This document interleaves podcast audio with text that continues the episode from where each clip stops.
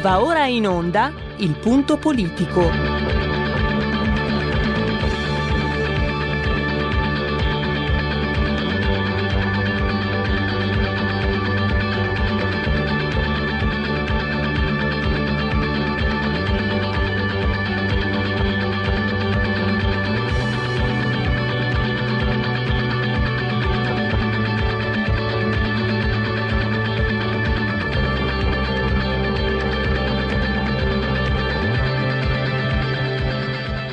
Ma se non state attenti, i media vi faranno odiare le persone oppresse e amare quelle che opprimono. Malcolm X. C'è una radio, Radio Padania, che io capita qualche volta di ascoltarla ed è veramente una paura ascoltarla, una, c'è una rabbia, una, un odio che è totale e non si può nemmeno pensare a fare spallucce, pensare che questo odio, siccome è irrazionale, occorre in qualche modo dimenticarlo. Occorre in qualche modo farlo rientrare nel dibattito politico. E poi sguatteri del padrone un cazzo. Sguatteri del padrone un beneamato cazzo. Vi invito però ad ascoltare ogni giorno per 5 minuti Radio Padania Libera.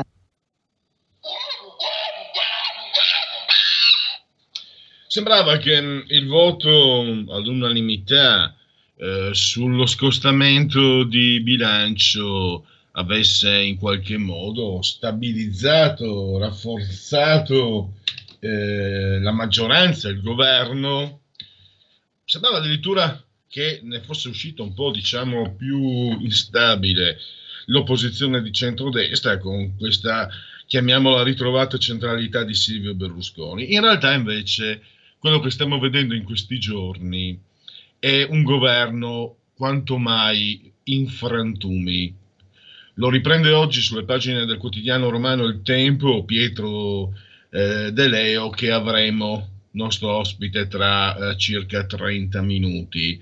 E ha un'immagine Pietro molto secondo me molto suggestiva e molto azzeccata. Dice questo governo sembra un quadro di Bruegel.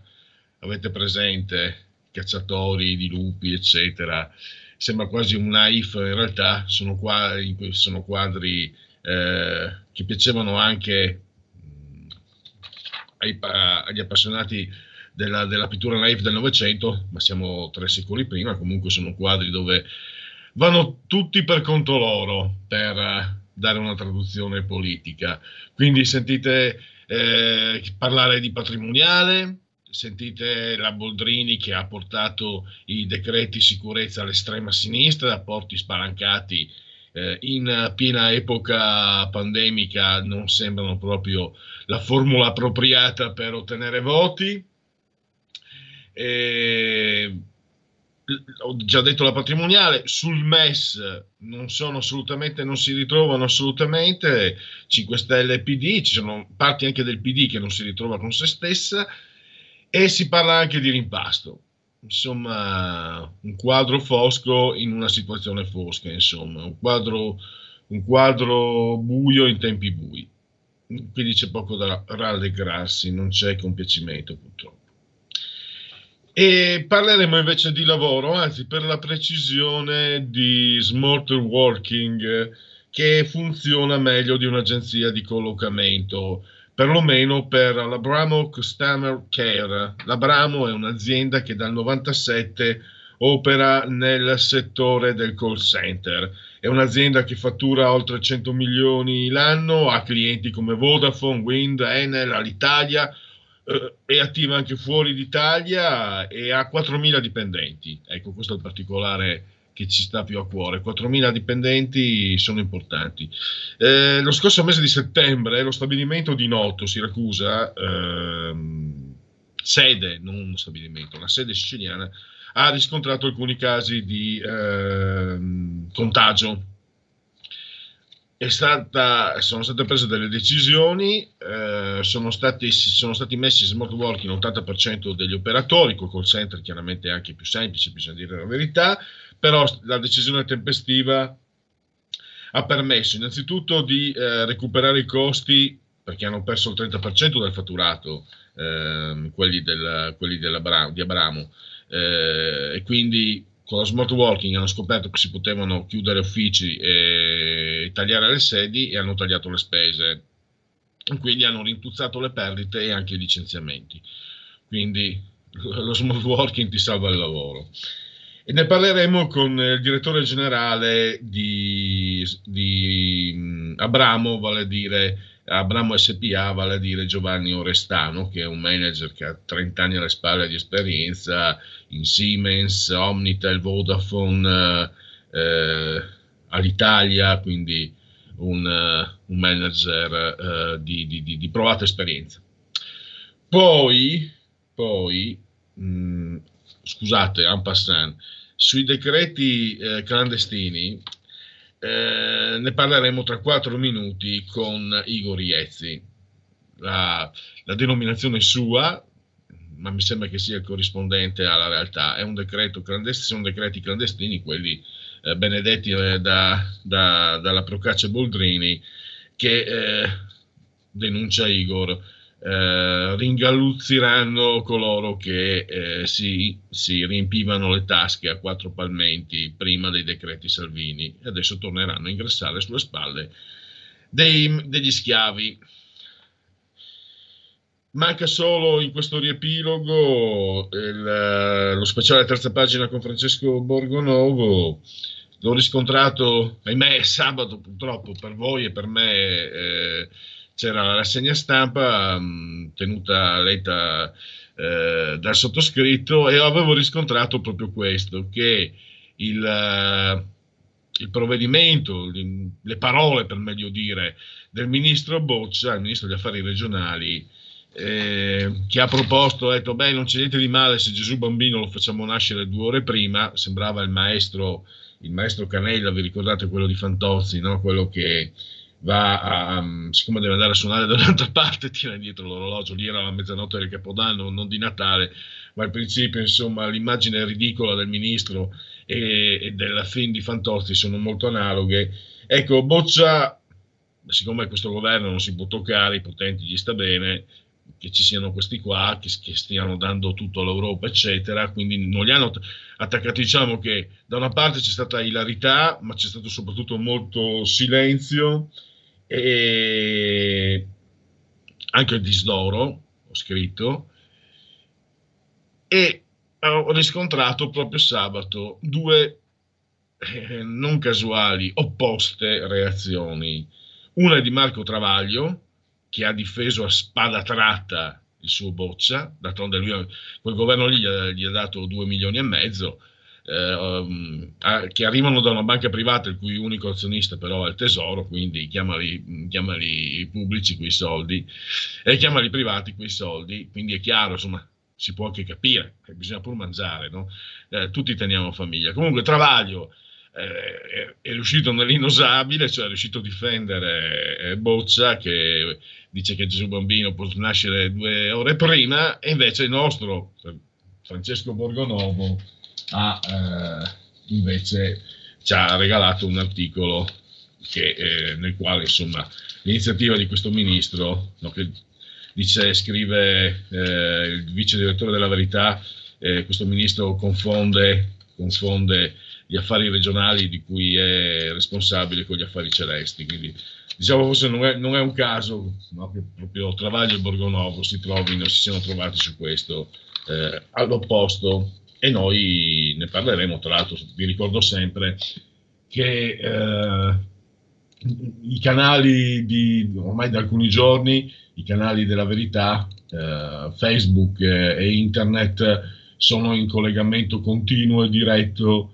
con, uh, con um, RPL, già la Fura di Padania. Quindi il link della diretta Radio RPL sui canali della verità è sempre aperto, sempre in onda, quindi eh, su, su, sia su Facebook che appunto che su, su internet, a maggior ragione. Direi che con questo possiamo chiudere.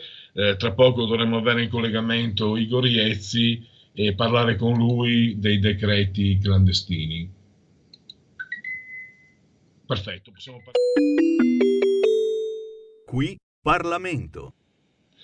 Allora, decreti clandestini e eh, copyright, i, i copyright eh, Igor Iezzi, che è anche capogruppo a Montecitorio nella Commissione Affari Costituzionali. Benvenuto Igor, grazie per essere qui con noi, ai nostri microfoni. Buon pomeriggio, buon pomeriggio a tutti voi.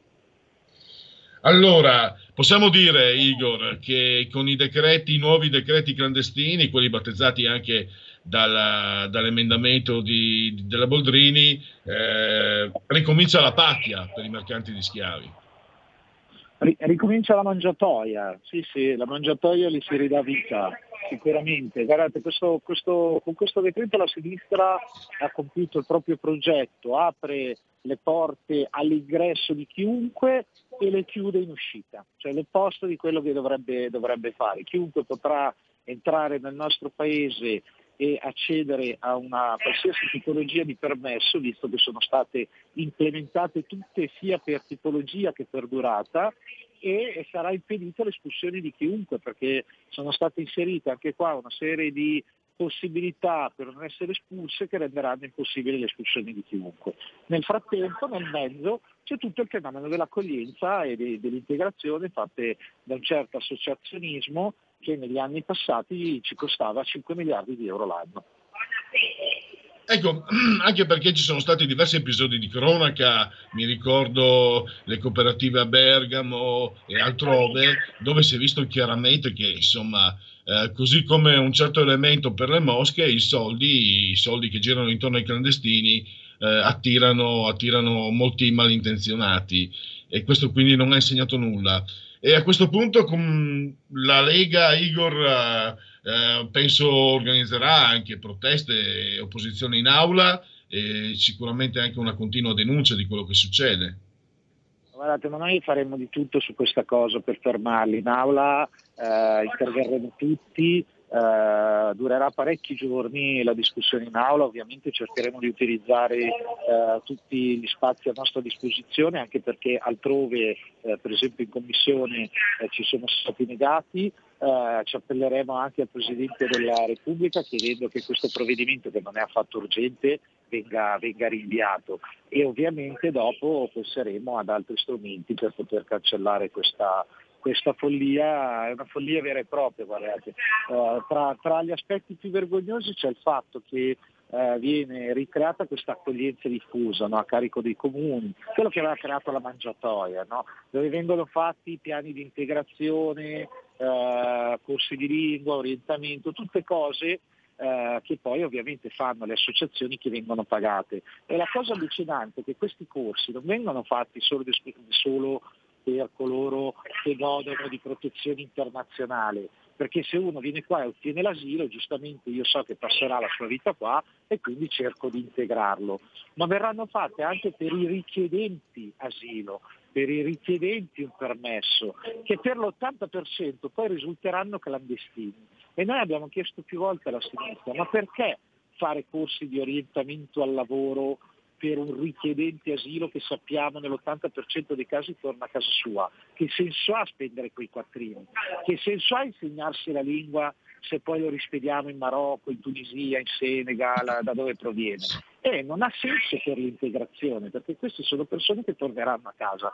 Ha senso se noi lo guardiamo dall'altro punto di vista, ha senso fare in modo che determinate associazioni, che poi possono dire grazie al Partito Democratico, potranno continuare a organizzare corsi a pagamento. È tutto qua, la, la situazione è semplicemente questa. Sei stato chiarissimo Igor, come, come sempre. In chiusura, permettimi una domanda un po' in contropiede. C'è, c'è anche della curiosità. Volevo una tua opinione su queste voci di rimpasto. Sono voci buttate lì apposta? Tu che vivi anche la realtà del Parlamento, percepisci qualche situazione? Ma allora, eh, io, io, credo, io credo che, che eh, potrebbero anche arrivarci al rimpasto, nel senso che il Partito Democratico ovviamente ha molti uomini che hanno fame di poltrona, eh, ovviamente fare un rimpasto è sempre difficile perché tu sai come inizia ma non sai come finisce, quindi eh, ovviamente tutti hanno paura di farlo. Però vedete c'è una sicurezza per questo governo che è il, che è il, che è il, è il Movimento 5 Stelle Nel senso, il Movimento 5 Stelle è un'assicurazione per questo governo. Perché? Perché tu puoi tirare schiaffi al Movimento 5 Stelle quanto ti pare, eh, tanto stai sicuro che loro hanno un tale terrore di andare a elezioni che non faranno mai nulla di avventato. Quindi il Movimento 5 Stelle purtroppo è un'assicurazione su questo governo,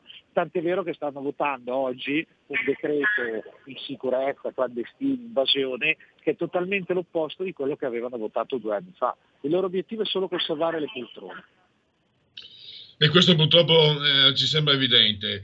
Allora io ringrazio ancora il capogruppo in Commissione Affari Costituzionali a, a Montecitorio, Igor Iezzi. Grazie davvero grazie a e a risentirci presto. Grazie Igor. a voi. Grazie a voi. Qui Parlamento. Ovviamente la sigla. Abbiamo ancora otto minuti da trascorrere prima del primo intervallo.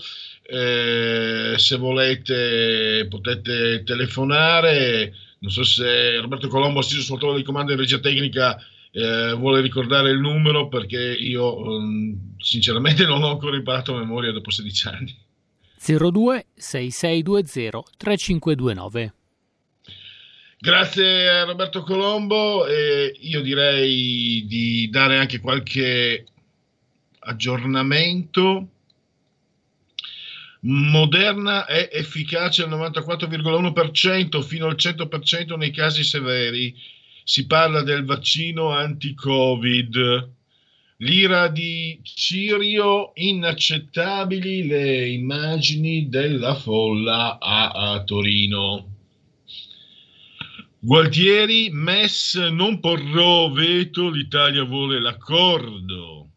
E poi per gli appassionati di Star Wars è morto l'attore che impersonava Darth Water, David Prowse, 85 anni. In un mese oltre 800.000 casi di Covid e 12.900 morti. Stat Ballet Berlino caccia ballerina nera e razzismo. E poi eh, violenta la cugina dodicenne, fermato 27enne a, a, Firenze. Vediamo se si riesce ad aprire. Non, non si è incantato. E allora aspetta cosa faccio? Io passo velocemente al Corriere della Sera. Nuove ombre sulla morte di Maradona. Sette giorni prima di morire cadde e batté la testa, ma nessuno lo portò in ospedale. Claudia, la moglie amata e tradita di Maradona, i funerali blindati gestiti da lei con pugno di ferro. Moderna chiede autorizzazione in Europa e Stati Uniti, il vaccino è efficace al 100% nei casi gravi. Covid, il secondo lockdown più blando, ha funzionato meglio. È la formula giusta? Dal 20 dicembre al 6 gennaio spostamenti vietati, seconde case da raggiungere prima. Sky Pass per chi ha seconda casa o sta in hotel, ipotesi tampone pre-vacanza. Allarme tredicesime più basse del 5%, acquisti giù a Natale sui risparmi forzosi. Conte Recovery Fund e col mio piano coinvolgeremo tutto il Parlamento, mentre Gualtieri parla di accordo sul MES eh, strategico. Passiamo a... Eh,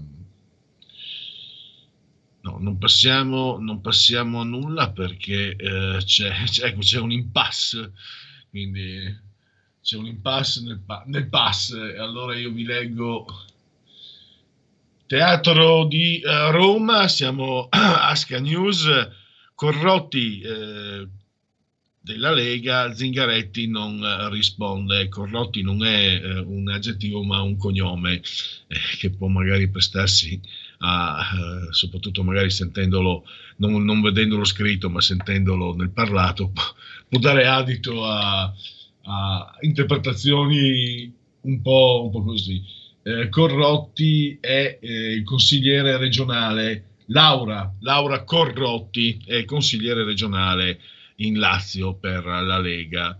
Eh, a maggio segnalai la criticità, ma ancora nessuna risposta sul Teatro di Roma. Eh, dunque, eh, la Regione Lazio, in quanto socio fondatore, eh, doveva essere alla, a conoscenza delle criticità della gestione del teatro di Roma e nella nomina del nuovo direttore. Inaccettabile il silenzio in un momento di difficoltà, dice sempre Laura Corrotti. Eh, inaccettabile che si, consenta, che si consenta che in un ente così prestigioso si verifichi una situazione a dir poco preoccupante. E poi andiamo. Allora, ancora vediamo.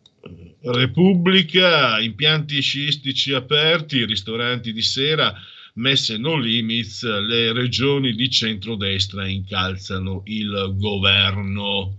E direi che se Roberto Colombo è pronto, io quasi quasi, se non ci sono telefonate, approfitterei per chi ha tempo non aspetti tempo e soprattutto chi ha tempo e anche se non ce l'ha segua la Lega, quindi partirei con la nostra rubrica Segui la Lega. Segui la Lega è una trasmissione realizzata in convenzione con La Lega per Salvini Premier. Ripartiamo insieme, aiutare gli italiani si può, ecco lo specchietto con le sette proposte per recuperare 20,2 miliardi con una diversa politica fiscale, soldi veri e soprattutto soldi eh, che eh, diciamo appartengono agli italiani sul serio, non come quelli del Recovery Fund che come sapete obbligherà, eh, obbligherà l'Italia a spendere quei soldi co- per come vuole eh, l'Europa.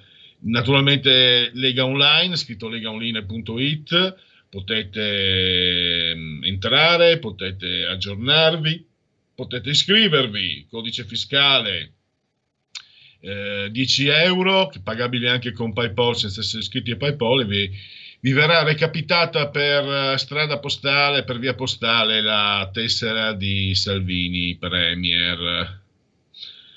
E eh, come sempre gli appuntamenti radio-televisivi con gli esponenti politici della Lega, un doppio Federiga oggi alle 15 su Rai 1, oggi è un altro giorno e questa sera alle 21 sempre il presidente della regione Friuli Venezia Giulia su Rai 2, la rubrica è TG2 Post. Poi abbiamo nel cuore della notte, domani mattina alle 7.50, la trasmissione storica di Radio Rai, Radio Anch'io, Nicola Molteni e sempre domani mattina all'alba in ora antelucana sempre in tv canale 5 mattino 5 Alessandro Morelli alle 9 mentre domani sera primo dicembre alle 21.40 eh, Rai 3 carta bianca la trasmissione Matteo Salvini e ancora sempre no, è sempre lo stesso, ma che si è ripetuto. Dopodomani, mercoledì, Riccardo Molinari. Lo vedrete insieme a Bruno Vespa, il presidente dei parlamentari leghisti a Montecitorio alle 23.30 in Porta a Porta Rai 1. E direi, ah, ecco qua, ecco che era, era fuito. Eh, domani, sempre di all'alba in ora antelucana sulla 7 alle 9.40 il parlamentare Guido Guidesi partecipa alla trasmissione Coffee Break eh, perché ho una, una, professoressa che mi ha giustamente perché sbagliare gli accenti è sgradevole, sbagliare le pronunce denuncia un'ignoranza che non va bene, so che è meglio risparmiarsi, quindi se, se, mi, corregge, se mi, corrigete gli accenti mi fate, mi fate un, uh, un, favore, eh, a meno che non, non, facciate come uno che mi ha corretti sbagliati eh, tempo fa. Eh, coffee break. E basta così, direi che possiamo chiudere Segui la Lega, intervallo e poi riprenderemo con Pietro De Leo per parlare dello stato di salute di questo governo. Segui la Lega è una trasmissione realizzata in convenzione con La Lega per Salvini Premier.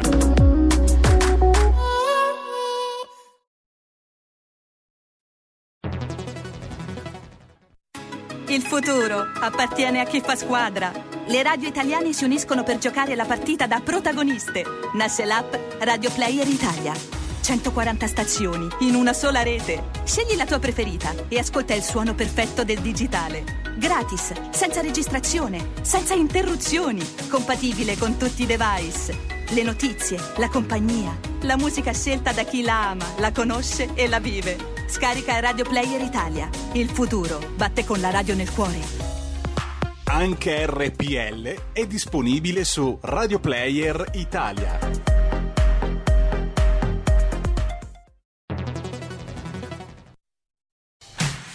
porta con te ovunque RPL la tua radio. Scarica l'applicazione per smartphone o tablet dal tuo store o dal sito radiorpl.it. Cosa aspetti?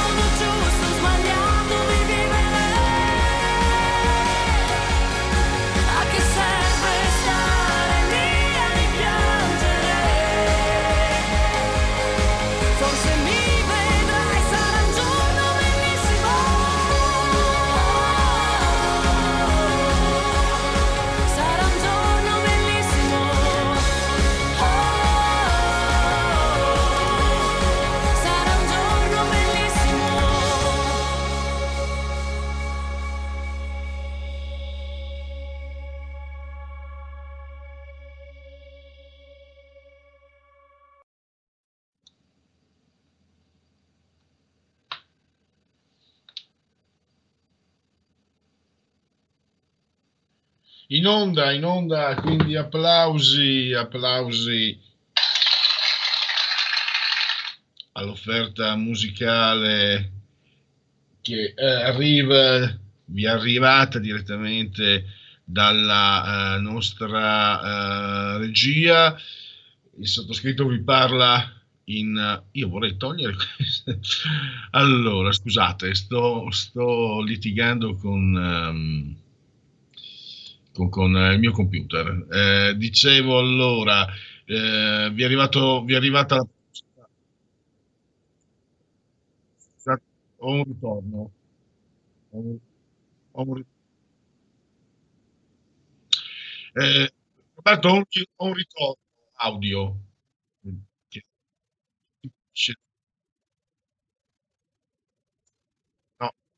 C'è qualcosa che non funziona. Chiedo scusa, ma ho un ritorno, un ritorno audio che mi impedisce di, di, di, di, di parlare. Non so se, se riusciamo a rimediare per evitare. Adesso io provo, io prova uno, prova due, prova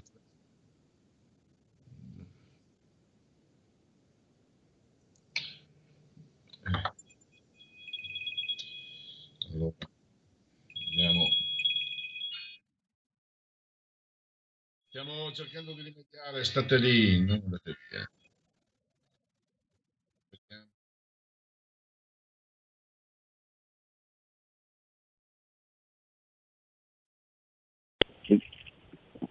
Forse mi sentite? Forse sono in diretta? Vediamo, mi sentite? Roberto, dammi un cenno di, di esistenza, di vita. Benissimo, siamo quindi passati con l'audio del telefono portatile, ti sentiamo Pierluigi. Bene, grazie a Roberto Colombo, scusate questa impasse, convenevoli formulaici assolutamente per ricordarvi che siete simultanea quando sono ascoltate alle 15.07 con RPL la vostra voce e la vostra radio, chi si abbona a RPL K oltre centenni, meditate gente, meditate, insieme a Roberto Colombo assiso saldamente sulla tolda di comando in regia tecnica, entrambi a 72 metri sopra il livello del mare, le temperature ci dicono 6.8 gradi centigradi sopra lo zero ovviamente interna e invece 20, no esterna scusate, no, sarebbe un po', un po', un po pesante. Eh, se fosse interna, esterna 6,8, interna 20 67% l'umidità, 1022.8 millibar.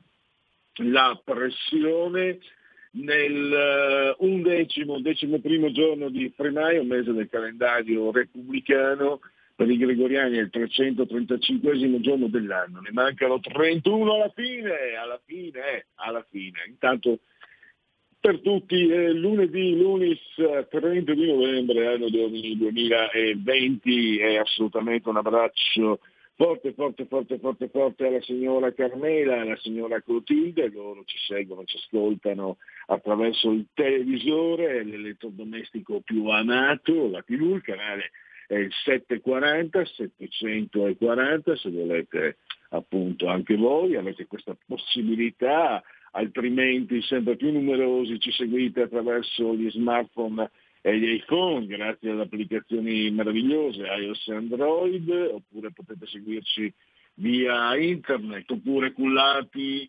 dall'algido suono digitale della Radio DAB o anche eh, attraverso tramite i canali della verità.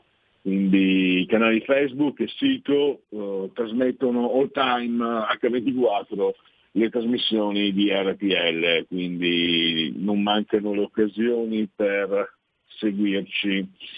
Tra poco, tra un minuto, Pietro De Leo, il tempo per fare un po', per vedere lo, lo stato di salute, insomma, di questo governo. Intanto vediamo se riesco a darvi qualche aggiornamento Maradona si aggrava la posizione di Luca, il medico all'infermiera rivela era caduto, aveva battuto la testa una settimana prima, questa era la notizia. Impianti sciistici aperti e ristoranti di sera messe no limits, le regioni di centrodestra incartano al governo, scusate queste notizie già lette, Chianti classico, pro, proto, grazie, protocollo intesa con consolato generale USA.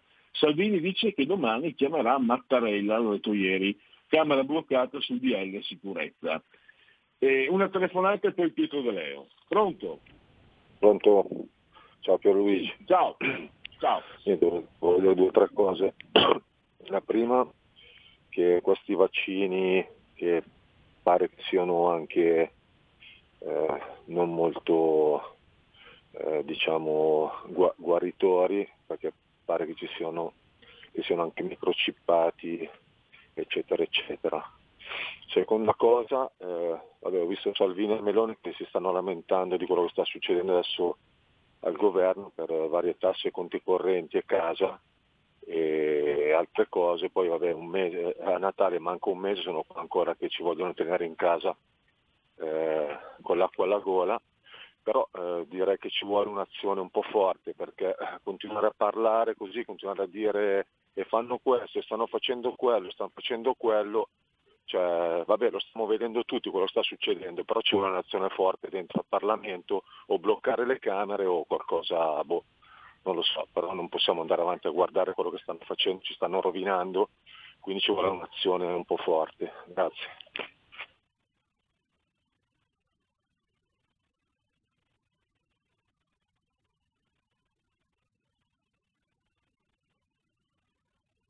ragionate con la vostra testa e non quello, non con la faccia, con quello che piacerebbe, non siete felici e siete più scientifici. Pierluigi Solito- stiamo perdendo il tuo audio.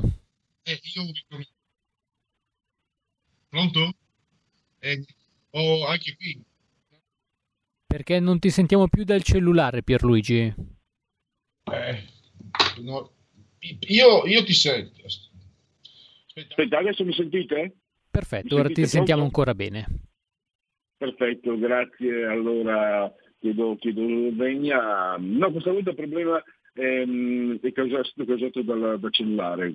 Mm, Dal, cellulare perché inavvertitamente, lo confesso, io sono un paresiarca non nascondo nulla. Ho inavvertitamente, maldestramente eh, sfiorato il tasto di eh, esclusione al microfono, quindi ho procurato questo impasse, chiedo scusa alla regia, chiedo scusa agli ascoltatori. Non so se abbiamo Pietro De Leo intanto già in linea per parlare dello stato di salute di questo governo.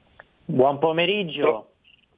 Ciao Pietro, grazie, grazie per essere qui eh, direttamente dalle pagine de Il Tempo. Allora, innanzitutto eh, congratulazioni per Di Maio, sono appassionato d'arte e il, il tuo Bruegel è davvero un'immagine calzante, dà l'idea anche ehm, i temi di, di, di Bruegel sono scarni, sono, sono, sono anche freddi, gelidi, mettono eh, a me piace moltissimo anche per quello, perché mettono malinconia. Non mi piace questo governo perché secondo me ci sta mettendo nei guai.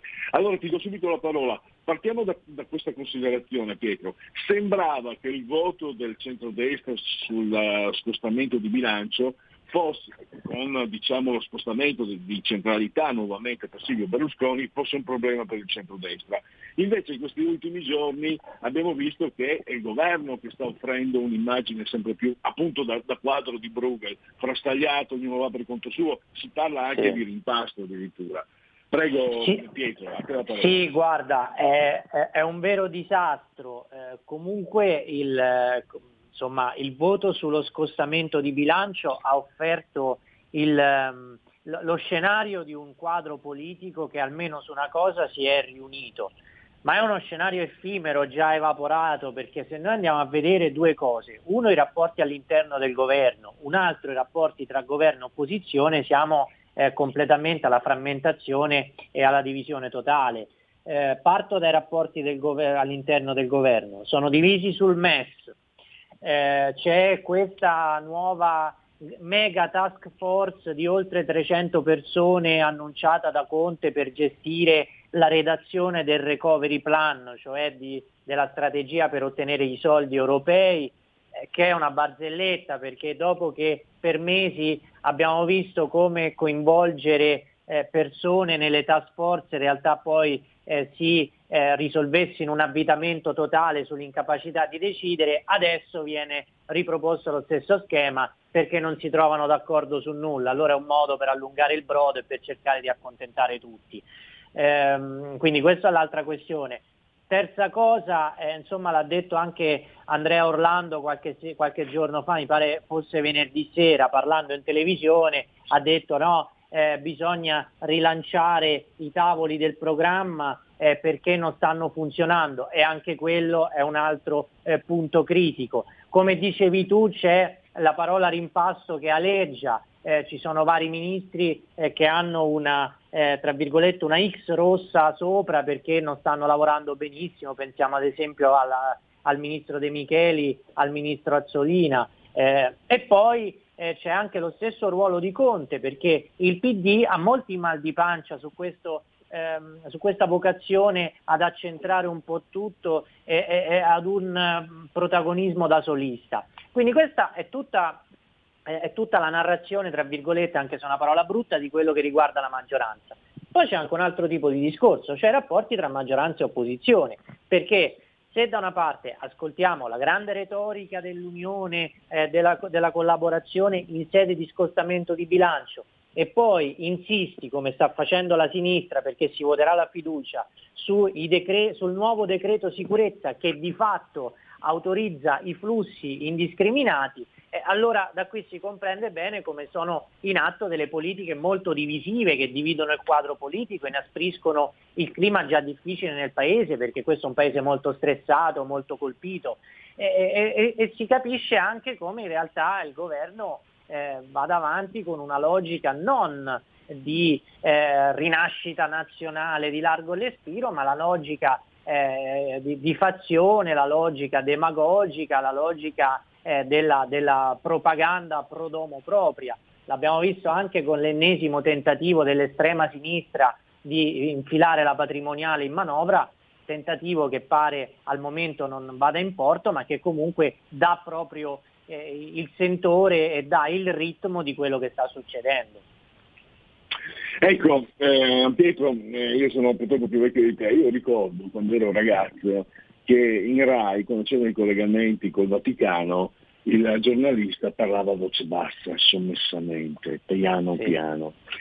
Ecco, da, da, qualche anno vedo, purtroppo pagata sempre con i nostri soldi, una, una signora giornalista, diciamo così, che parla a voce bassa, bassa, bassa, sommessa, quasi in raccoglimento, da, dal Quirinale. Allora possiamo dire, se, se, l'ho preso a larga, Sergio Mattarella eh, e lui alla fine, l'attack di questo governo, era sua la volontà di asservirsi all'Europa e sua la volontà di non, di non, avere Salvini, di non avere Paolo Savona al governo, è lui che, che sta orchestrando tra, tra le quinte. Beh, lui è stato un grande sostenitore della, della seconda, innanzitutto sì, insomma, pare che la, eh, l'ipotesi di Paolo Savona all'economia fosse tramontata per suo intervento diretto, questo ormai è agli annali della cronaca di due anni fa.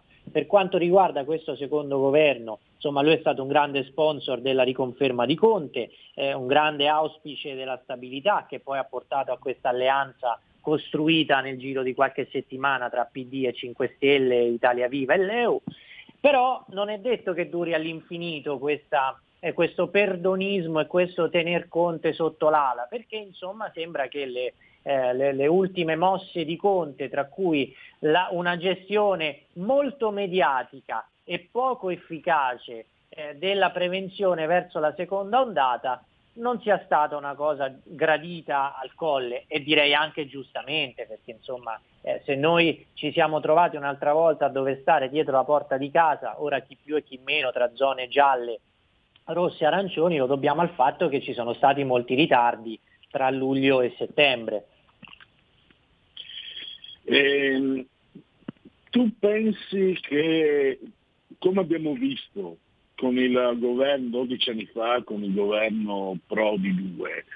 Eh, era un governo che era lì, per, però c'erano numeri un po' diversi a dire il vero, però era, era, un governo eh, messo su con la copertura di Giorgio Napolitano eh, ovviamente Prodi non è, non è, Conte, quindi sicuramente il, il, vissuto politico di Prodi, le conoscenze di Prodi saranno forti. Comunque sembrava a un certo punto, Pietro, non so se te lo ricordi, che quel governo non cadesse, non cadesse mai e soprattutto sì. diciamo, con, con disdoro del mondo produttivo, le, le, le partite IVA, i piccoli e medi imprenditori, gli artigiani, eccetera, erano vessati da quel governo ti ricordi i decreti Bersani, le lenzuolate, no? erano, delle ba- erano delle balle, lui stesso, tanto Bersani mi ricordo, una trasmissione disse, no ma non, non, non, sono niente quella roba lì, sono solo per fare un po', lo disse così apertamente, a bocca spalancata, servono solo a fare un po' di scena, disse, proprio esplicitamente. Ma, insomma, però a un certo punto c'era, io mi ricordo, intervistavo eh, giornalisti come te, eccetera, quella volta non ci conoscevamo ancora, e infatti sei molto giovane, 12 anni fa, adesso non so. Eh, no, avevo 25 anni, 12 anni, 23 anzi. 12 anni sì, non mi ricordo, non mi ricordo di, che, che ti leggessi eh, 12 anni fa. Comunque, no, no, infatti sto, facevo sto... sempre il giornalista, ma ero negli uffici stampa, quindi ero al di là della, della barricata, diciamo. Ecco, io mi ricordo quando insomma intervistavo anche politici, anche colleghi, alla fine qualcuno cominciava a dire eh, ad aver paura che quel governo restasse fino alla fine. E poi invece inciampò, inciampò perché Mastella si, si imbizzarrì, perché era comunque tenuto in piedi con, con pochi voti, eccetera, eccetera. Qualcosa, sì. nonostante Giorgio Napolitano, nonostante la protezione dei media, nonostante l'Europa e nonostante tutto quello che sappiamo, secondo te potrebbe succedere? È, un, è, una, è una eventualità eh, possibile o come ci ha detto nostro, a questo microfono prima un esponente della Lega Igor Iezzi, i 5 Stelle sono garanzia che non si staccheranno mai fino a scadenza naturale dalla poltrona. No, anch'io credo, anch'io la cre- credo co- che sia una cosa difficile. Allora, quel governo là, il 2006, io me lo ricordo benissimo, come te lo ricordi bene tu, e, insomma hai fatto bene a citare Mastella perché eh, la, l'inchiesta a suo carico fu un po' un detonatore su quel governo, ma c'era anche un altro fattore che era l'irrequietezza eh, di quella che era tutta l'area di rifondazione comunista e comunisti italiani, che era molto litigiosa e, e, infatti al Senato mancarono anche i voti di un paio di quei senatori che fecero dif- la differenza. Stavolta non la vedo quella, quell'ipotesi per vari motivi. Il primo è che eh, insomma, eh, c'è un fattore molto venale che è quello del taglio dei parlamentari. Eh, per cui eh, insomma, c'è un tema che riguarda proprio il futuro di, di, di, molti parlamentari, anche professionale, eh, soprattutto ecco, quello, credo che i 5 Stelle siano quelli un po' più investiti dal problema rispetto ad altri che mi pare un fattore stabilizzante. Quindi questo è un fattore proprio così, molto materiale. Il secondo è che eh, c'è la, l'elezione del Presidente della Repubblica su cui questa maggioranza vorrà giocare una sua partita.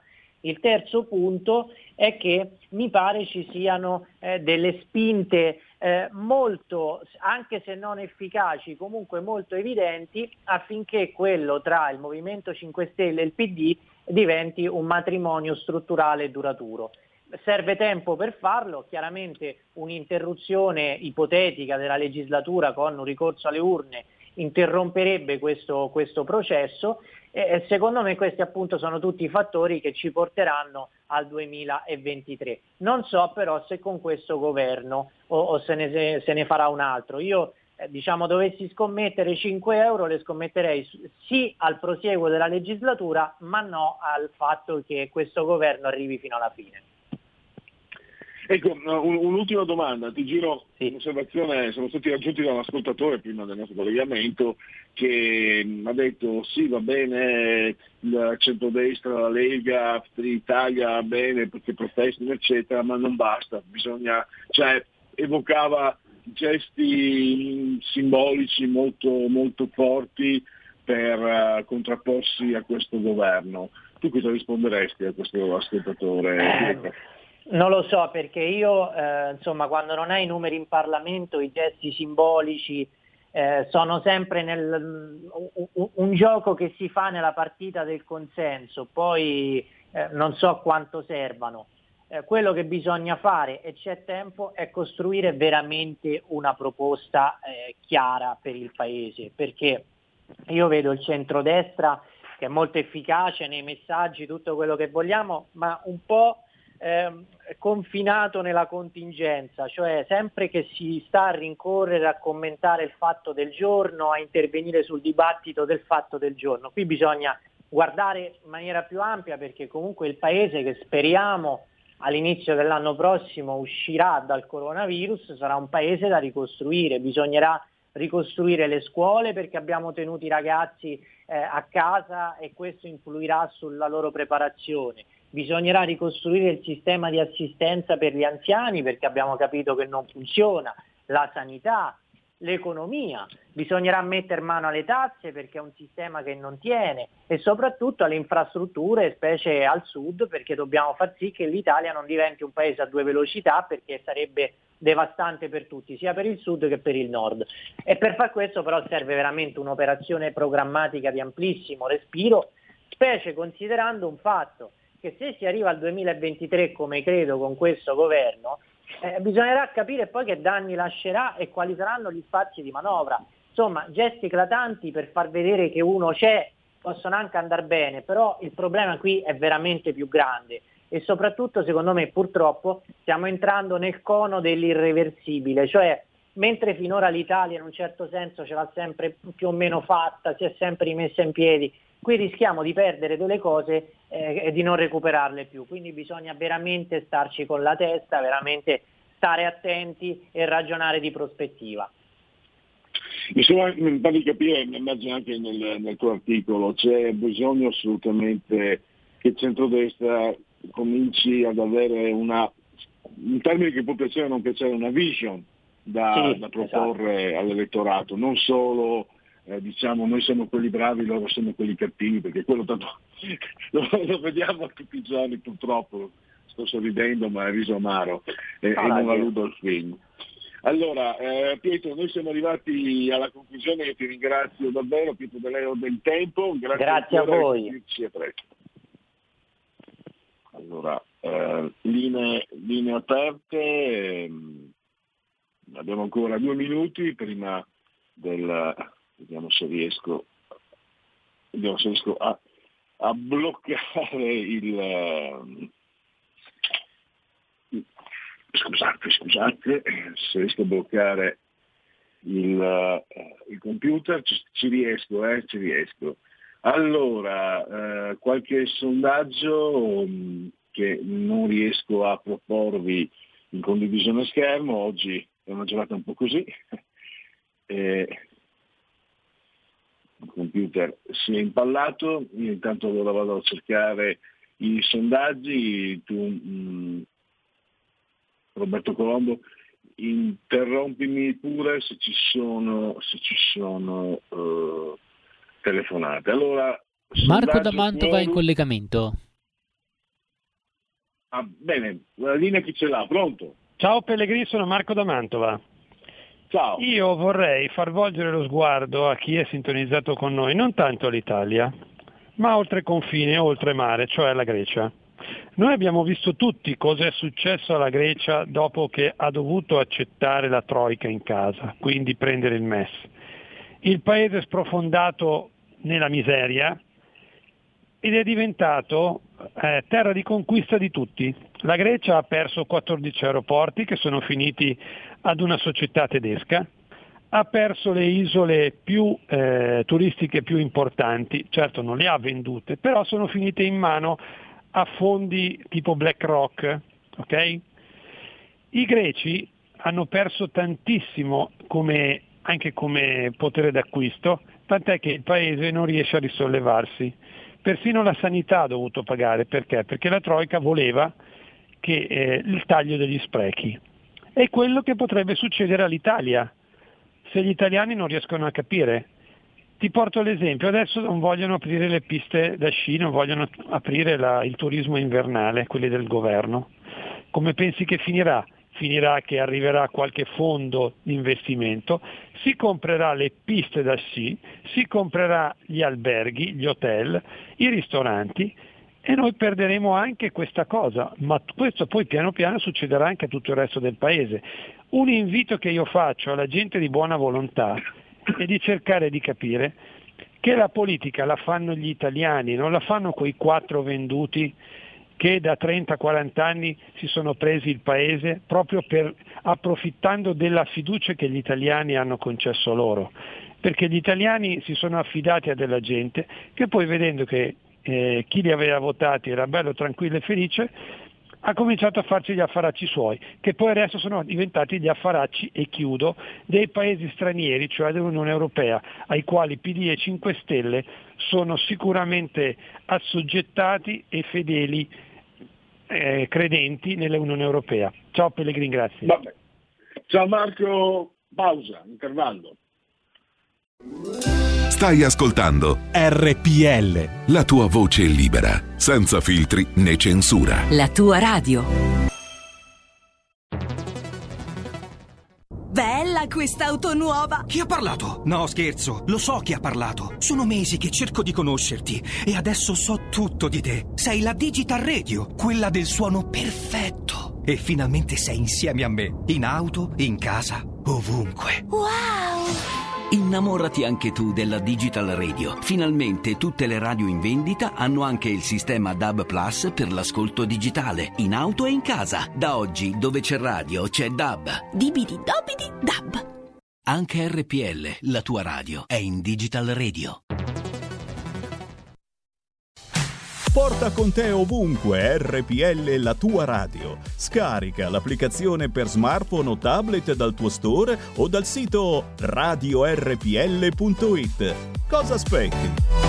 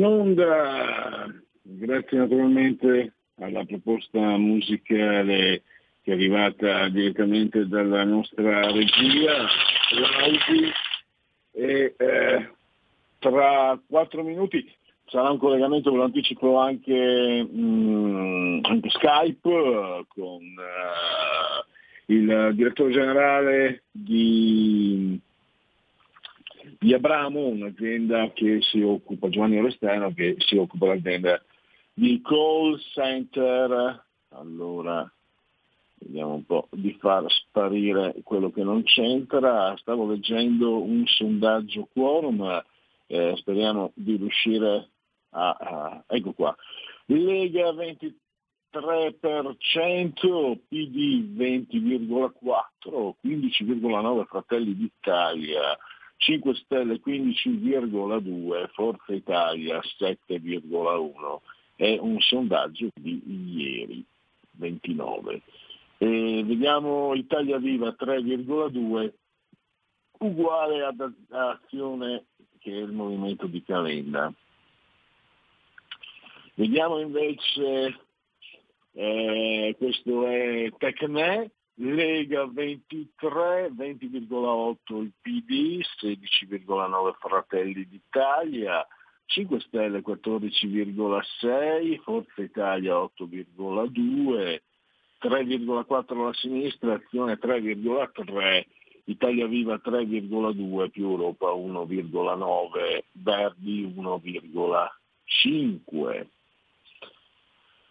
Poi abbiamo ultimo sondaggio index sul vaccino, lo farai quando sarà possibile?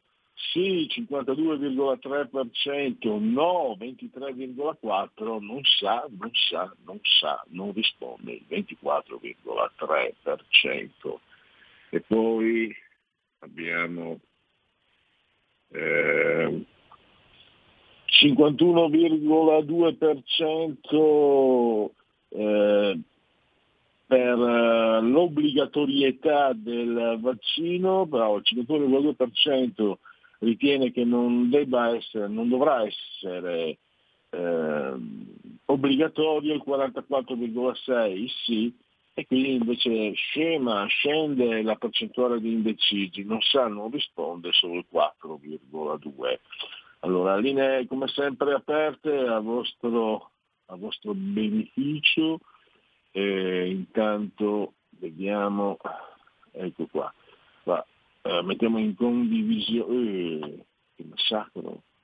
Allora, eh, oggi è una giornata un po' così, vi chiedo scusa con la tecnologia, ma non ci faremo intimidire, non ci lasceremo intimidire da una tecnologia avversa allora, no, eh, io non voglio salvare, sto, sto, ridendo di me stesso, chiedo scusa, vediamo se riusciamo a eh, aprire. Ecco qua, vediamo un po' se riusciamo. Volevo appunto farvi vedere ehm, il, um, la realtà di cui andremo a parlare tra poco, ve lo ripeto, Uh, Abramo SPA mh, operativa nel ramo di call center, 4.000 eh, dipendenti, 100 milioni l'anno di fatturato, quindi è un'azienda che eh, sentiremo come ha dovuto affrontare, come ha affrontato il problema reale del, del virus, avendo avuto nella sua sede di, in una delle sue sedi, quella nello specifico in Sicilia, Noto, Siracusa,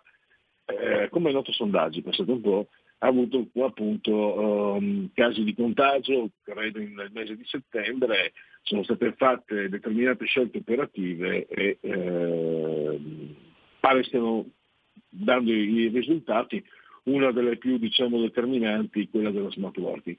Ma adesso io direi che attraverso la nostra regia ci metteremo in collegamento eh, via Skype, quindi possiamo penso tra poco possiamo, possiamo mh, sentire il dottor Giovanni Orestano al nostro, oh, non tanto al nostro telefono, via Skype. Dovrebbe già essere con noi da qualche istante.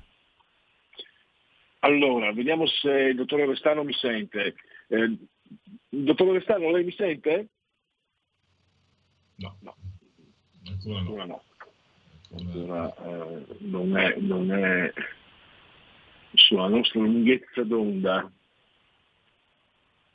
Allora, solo qualche istante di, di pazienza, o chiedete a casa, chiedo scusa, qualche, qualche inghippo, qualche eh, situazione un po' eh, diciamo di, di, di, suspense.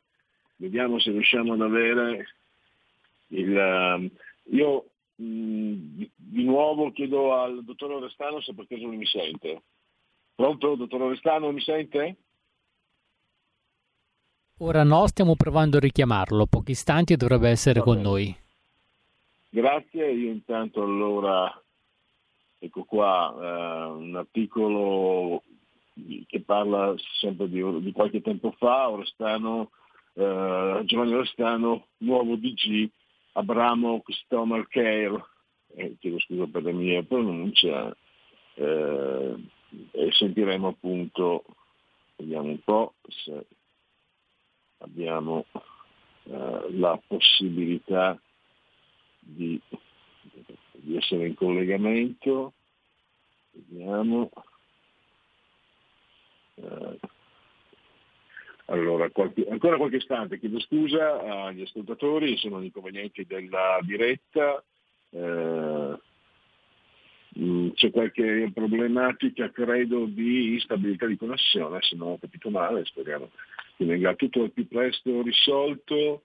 Eh, qualche, qualche istante, vediamo, vediamo se eh, con l'ausilio del nostro regista Roberto Colombo, assiso svoltura di comando e regia tecnica, come capirete sto annaspando, sto disperatamente annaspando, sono, sono quelle situazioni eh, tra l'altro in, in realtà uh, di telelavoro, da remoto, smart working, quante definizioni ehm, per questo tipo di, di, di, diciamo, di operatività, naturalmente non avendo lo, lo sguardo, no? il primo senso che, che, usiamo, che adoperiamo eh, per eh, avere una comunicazione appunto su quanto sta accadendo, eh, questo comporta qualche impasse, come potete immaginare, che stiamo cercando comunque di, eh, di rimediare allora. Eh, Intanto, dottor Orestano, chiedo se mi sente il dottor Orestano. Mi sente? No. Al momento no, stiamo non... vedendo di raggiungerlo. Ecco, vediamo se, se riusciamo eh, a metterci in collegamento. Non so se ci sono problemi con Skype, io direi magari di, di, di, di fare il collegamento canonicamente con il telefono, eh, sperando appunto di, avere eh, quanto prima il, um, il, D, il, DG di eh, Abramo Customer Care.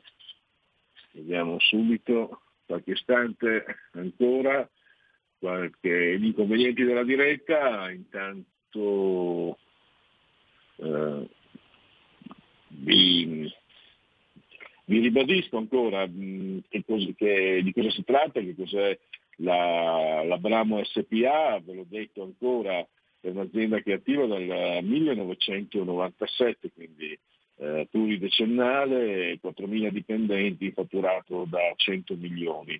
Eh, tra l'altro è un'azienda che nasce in, in, Calabria, quindi in una realtà dove c'è proprio anche naturalmente eh, c'è bisogno di, di, di,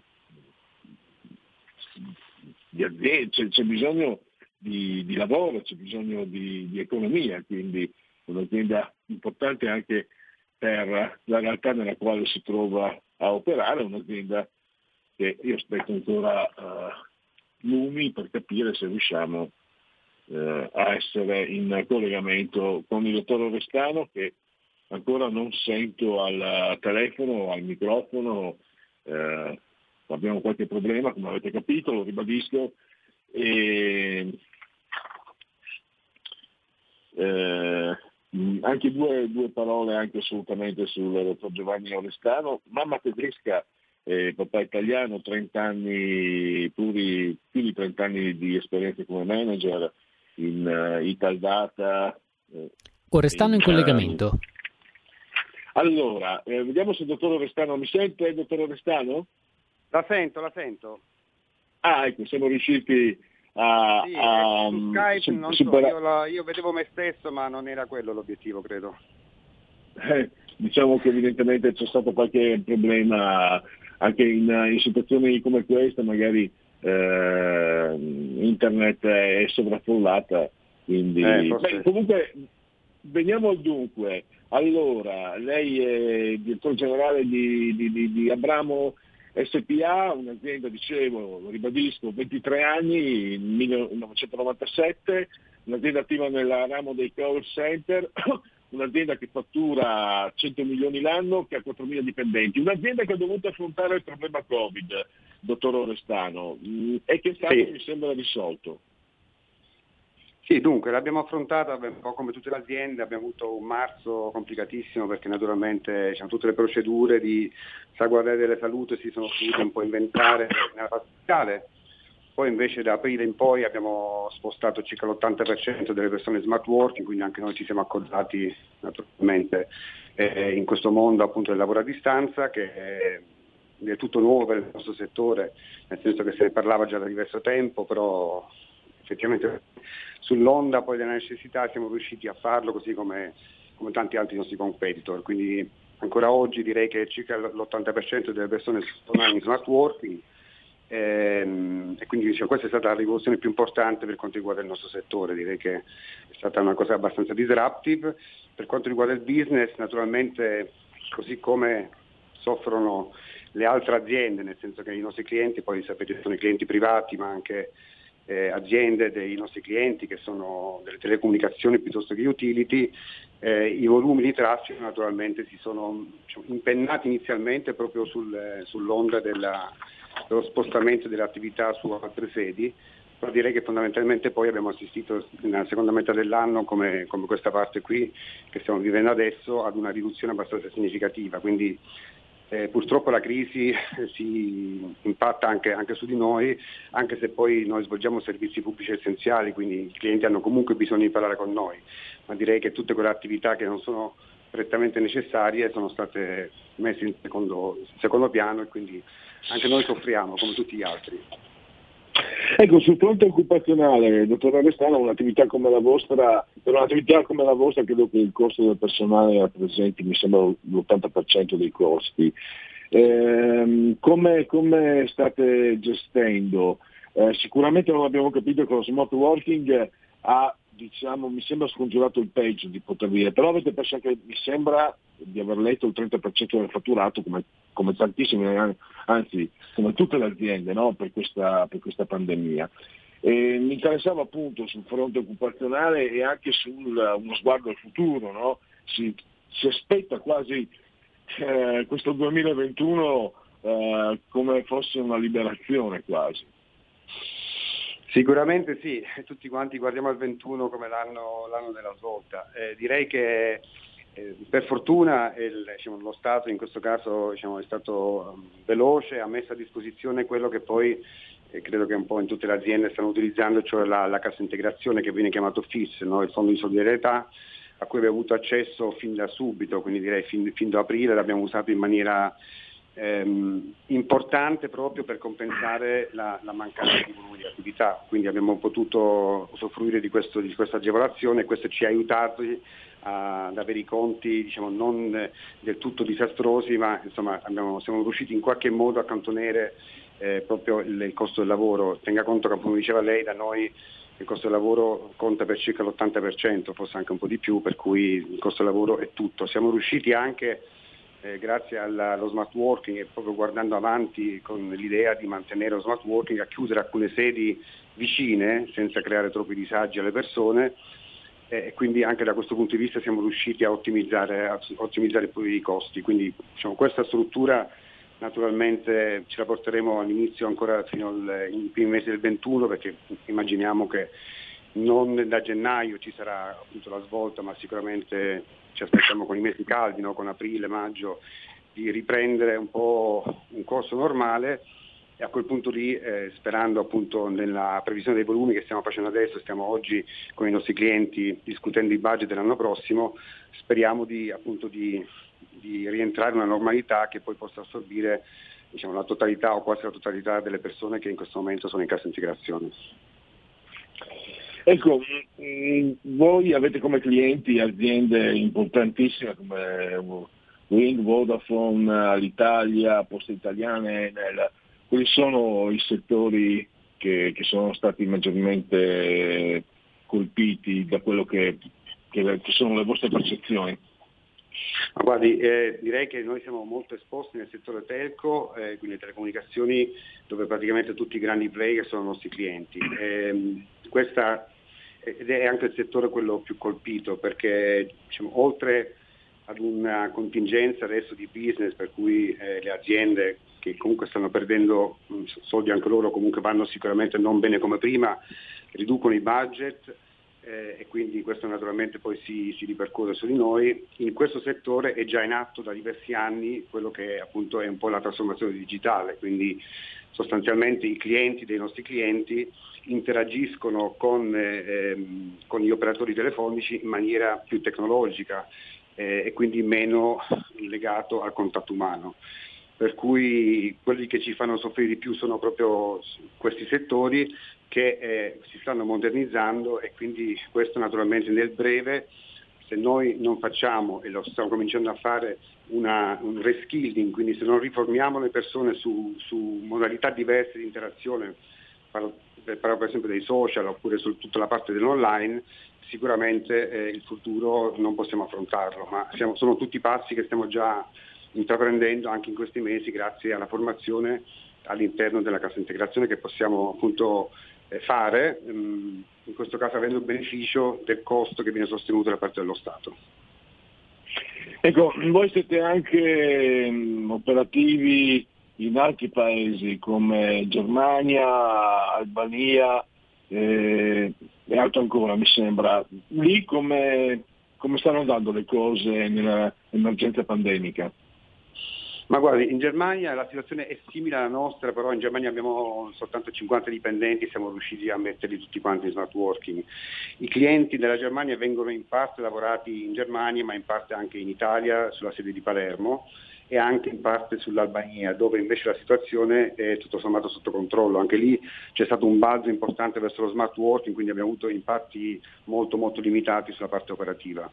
Direi, direi che dal punto di vista di conti economici le società estere vanno, vanno comunque bene, anche perché i clienti che vengono gestiti nelle sedi estere sono clienti che hanno diciamo, meno pressione, meno competizione sulla parte del prezzo, che invece è una dinamica tipicamente italiana. Quindi per fortuna abbiamo le sedi estere, ripeto, l'approccio al lavoro è lo stesso di quello che abbiamo impostato in, in Italia, però insomma, i conti economici sono in salute proprio perché la tipologia di clienti che gestiamo, faccio l'esempio di Alitalia Multilingua, che è il servizio che svolgiamo per l'Italia, è un servizio altamente qualificato e quindi anche mh, meglio pagato rispetto a, a quelli che sono considerati invece una commodity sul mercato italiano. Ecco, tra l'altro ho un aggiornamento, mi correggo, 5.300 dipendenti, ancora più importante la, l'azienda che lei dirige, dottor Orestano. Mi interessava, io ho letto che lei ehm, per dieci anni è stato anche, eh, io non so, dei lavori, tra l'altro ho fatto francese a scuola, chiedo scusa per la pronuncia, Customer Operation, sono andato a vedere, cioè chi valuta il potenziale di un'azienda nel settore dei call center.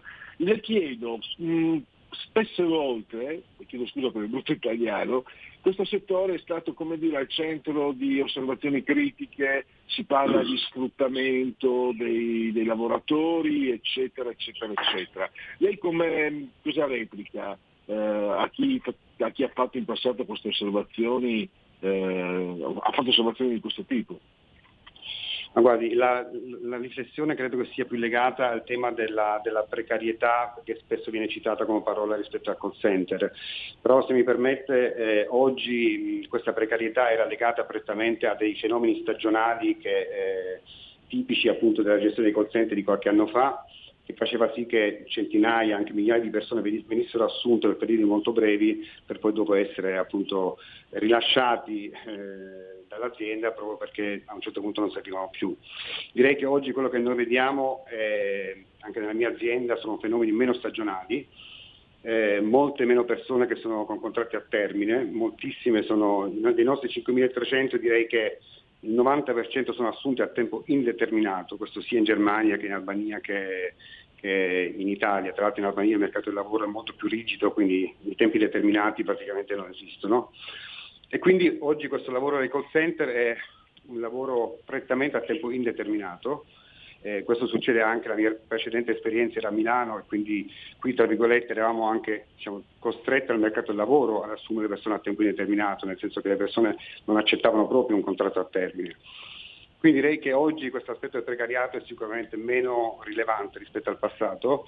Eh, ci sono le mie 4.000 persone in Italia, sono tutte da Roma in giù, quindi sono tutte persone che vivono nel sud Italia e direi che ci sono famiglie, appunto, tantissime famiglie che vivono con lo stipendio del call center, che è certamente uno stipendio che possiamo pure dire che non è eh, diciamo, quello dei più alti, però insomma, noi siamo all'interno del mercato delle telecomunicazioni, applichiamo il, il contratto TLC in tutte le sue, le sue, manifestazioni anche di carattere economico, quindi siamo in un contratto collettivo che anche quest'anno eh, è stato rinnovato po' recentemente, prevede aumenti e bonus una tantum proprio per aumentare eh, la retribuzione rispetto a quello che è poi il costo della, del, della vita. Insomma. Ecco, ultimi due minuti, un minuto ancora, dottore Vestano, e poi lascio se impegni. È un'impressione mia dall'esterno, come, come utente, non capita di, di fruire di servizi call center. Sbaglio è, è migliorata tanto? Quindi qui un'osservazione a vostro favore. Eh, parlando in generale, non solo dell'azienda, del settore dei call center, è migliorata tanto la qualità.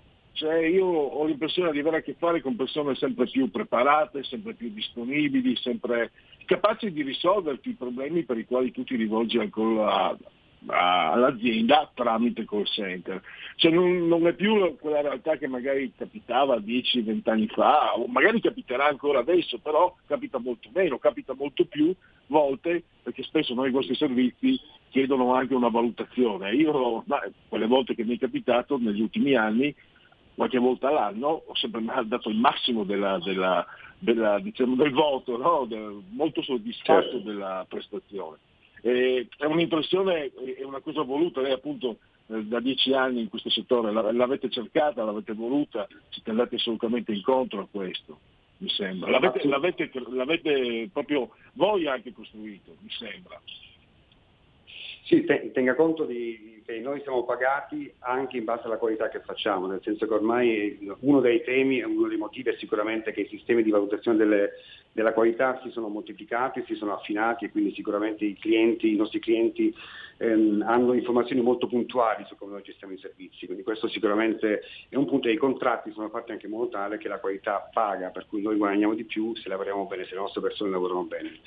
L'altro elemento è sicuramente quello che citavo prima, cioè non essendo più un lavoro classico so, degli studenti che per arrotondare, eh, per potersi permettere di studiare fanno il call ma sono persone a tempo indeterminato e quindi hanno esperienza ormai di eh, 3, 4, 5 anni, direi che questo è l'altro fenomeno che fa sì che le competenze si sono consolidate, le persone sono ormai molto formate, sono anche, diciamo, anche pronte a essere riformate su attività nel caso in cui dovessero servire.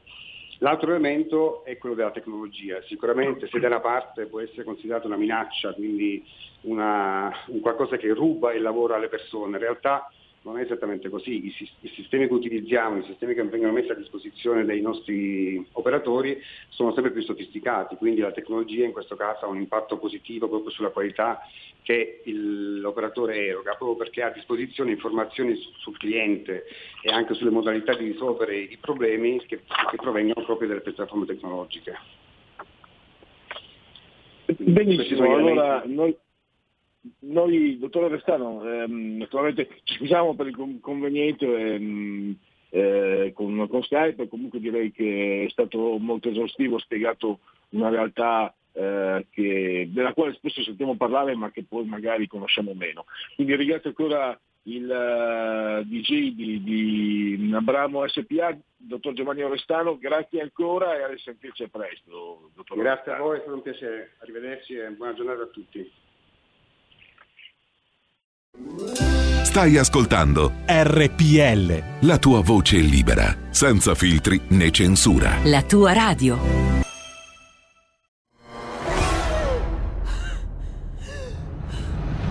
Pensa a respirare. Ora abbandonati. Che cosa vedi? Luce. Oscurità. L'equilibrio.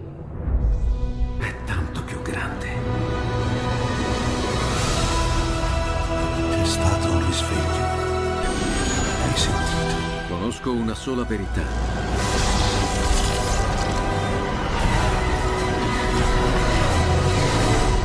Movie Time ti fa entrare nel vivo del cinema, ti fa sentire come se fossi tu il protagonista del grande schermo.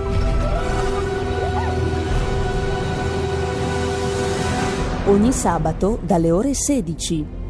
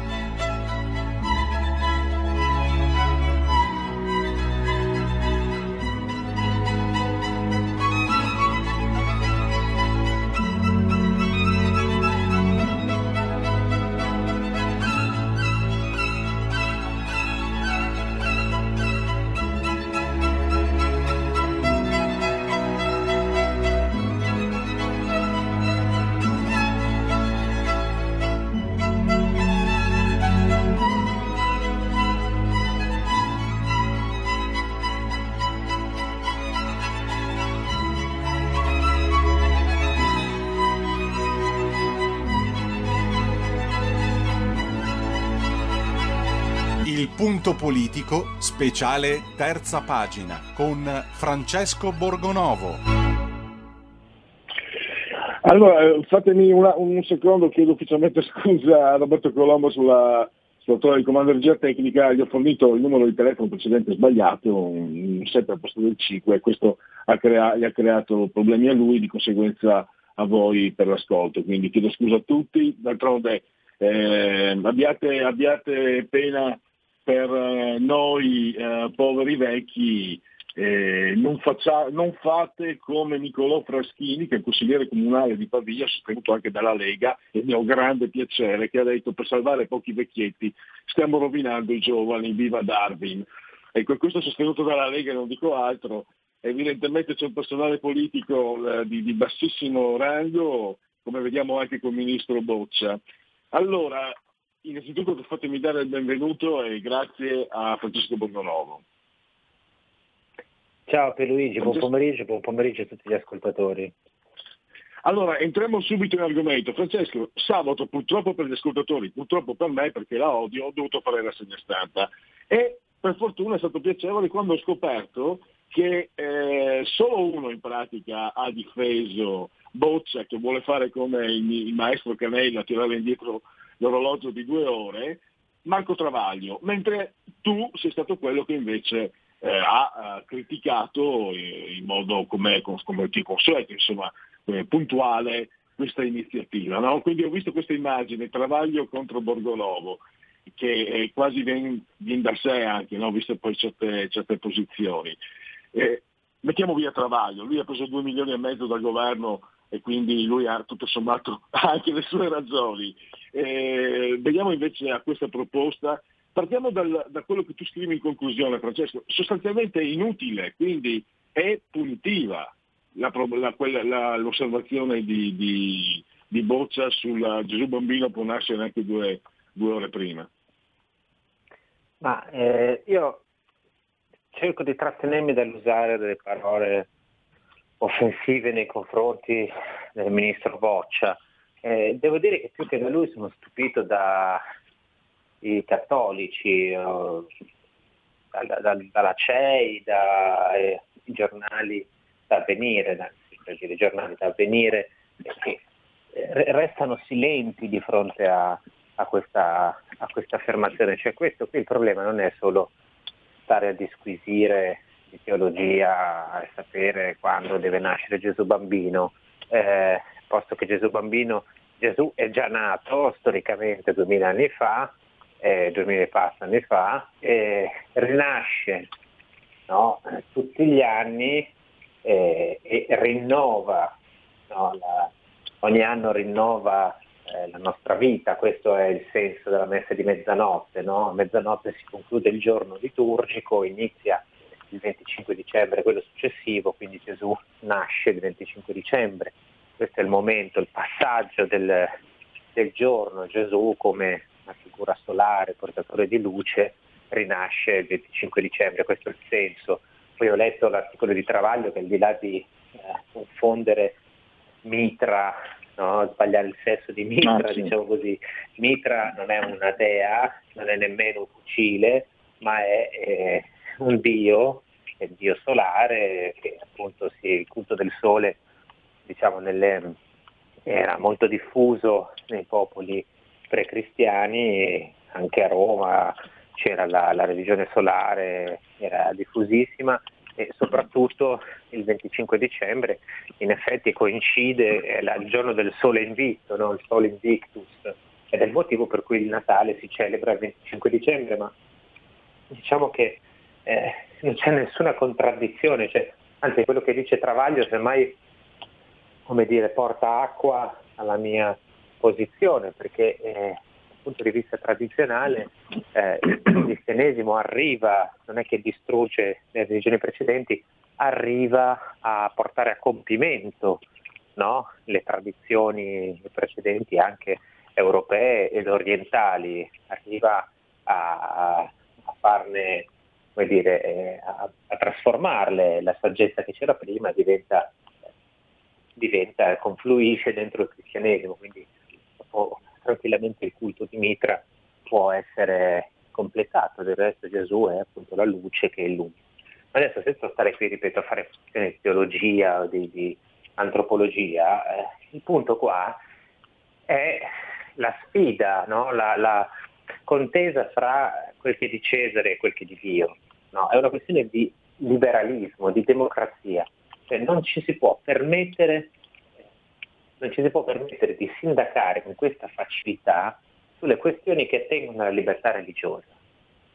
Quello che ha detto il ministro Boccia è semplicemente offensivo ed è doppiamente offensivo se consideriamo la stupidità e la leggerezza, la, la scarso rispetto con cui lui mette le mani in una questione che non gli compete ed è la stessa stupidità, la stessa leggerezza con cui mettono le mani questi governanti nelle nostre vite.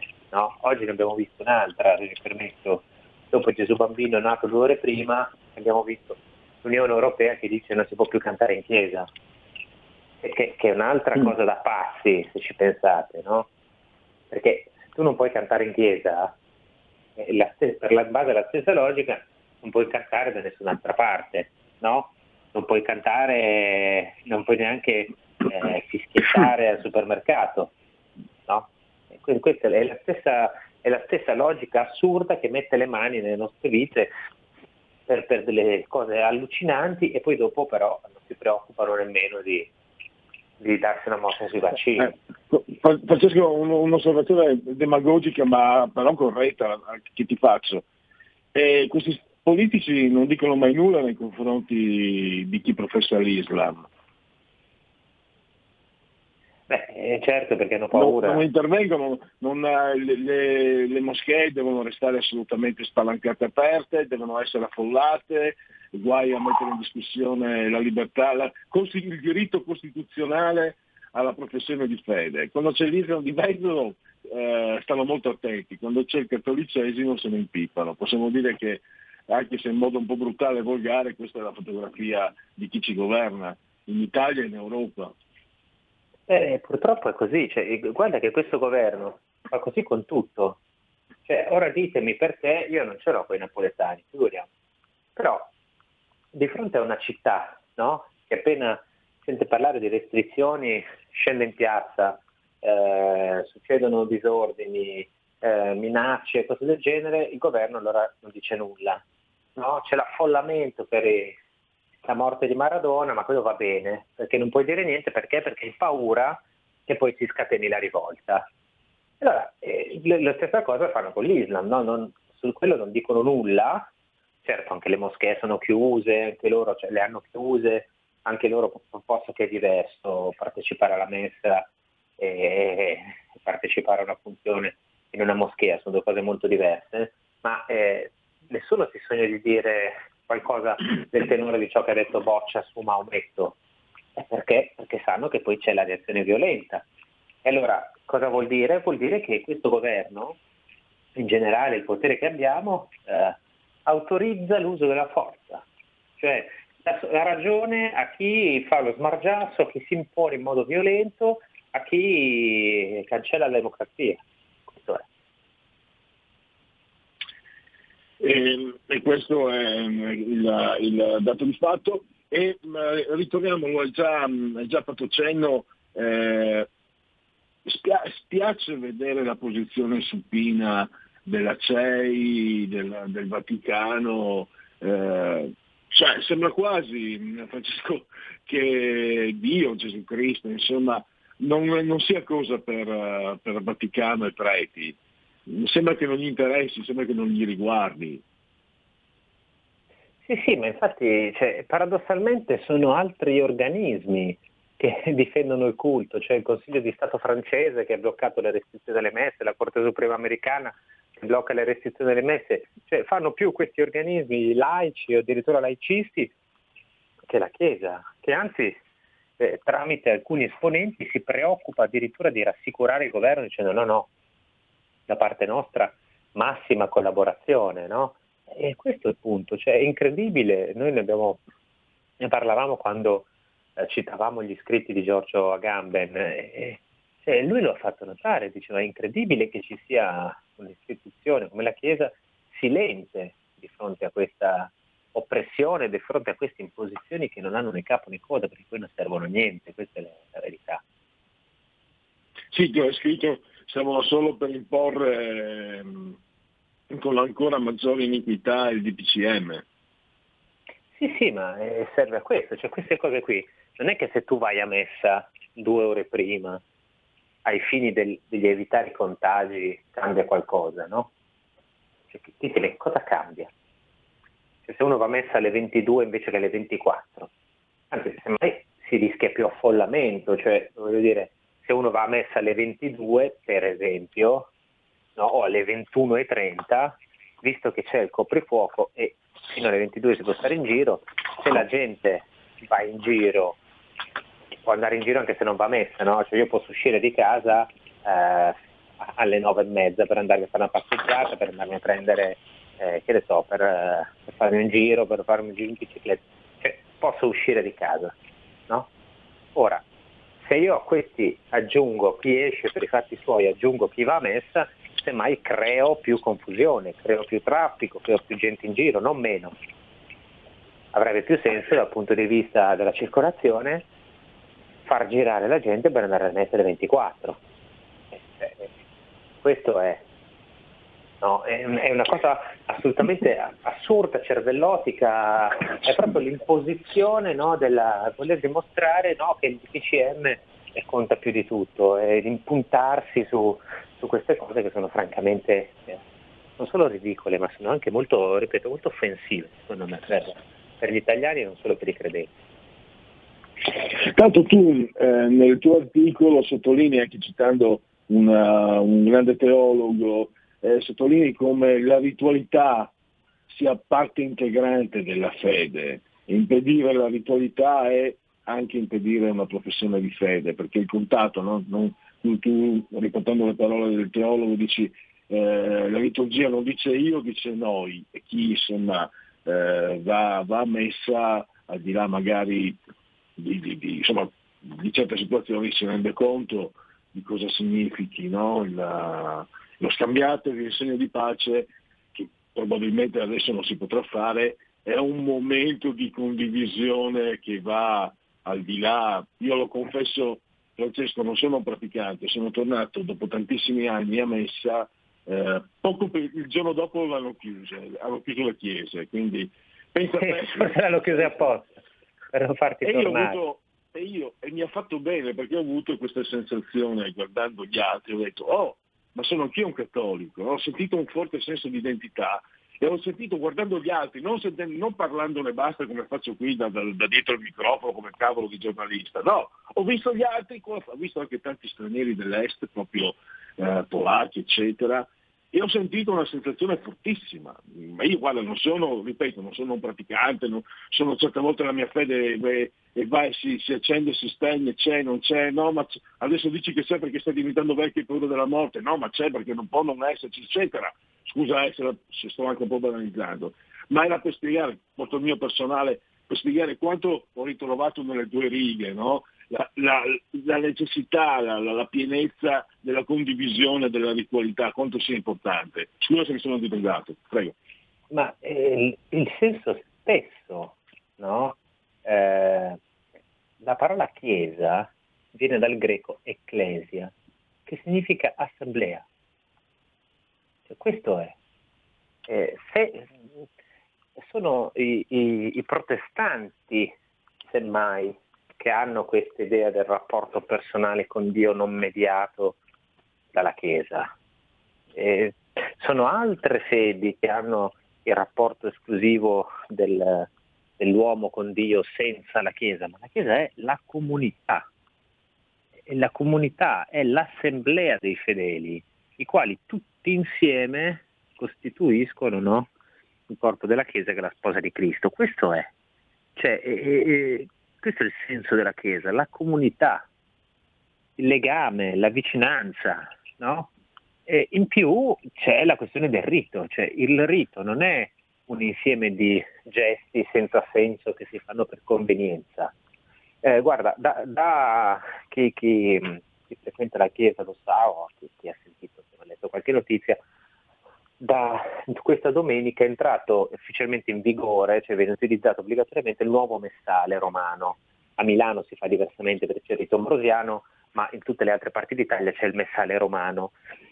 Il messale romano nuovo ha una parte iniziale in cui spiega lungamente che eh, la liturgia, cioè la, la celebrazione del rito, è importantissima, sono importanti i gesti, è importantissimo il corpo, sono importanti le pause di silenzio, cioè tutto ha un senso all'interno, non sono dei gesti vuoti così che si fanno perché, perché è bello farli, hanno un senso.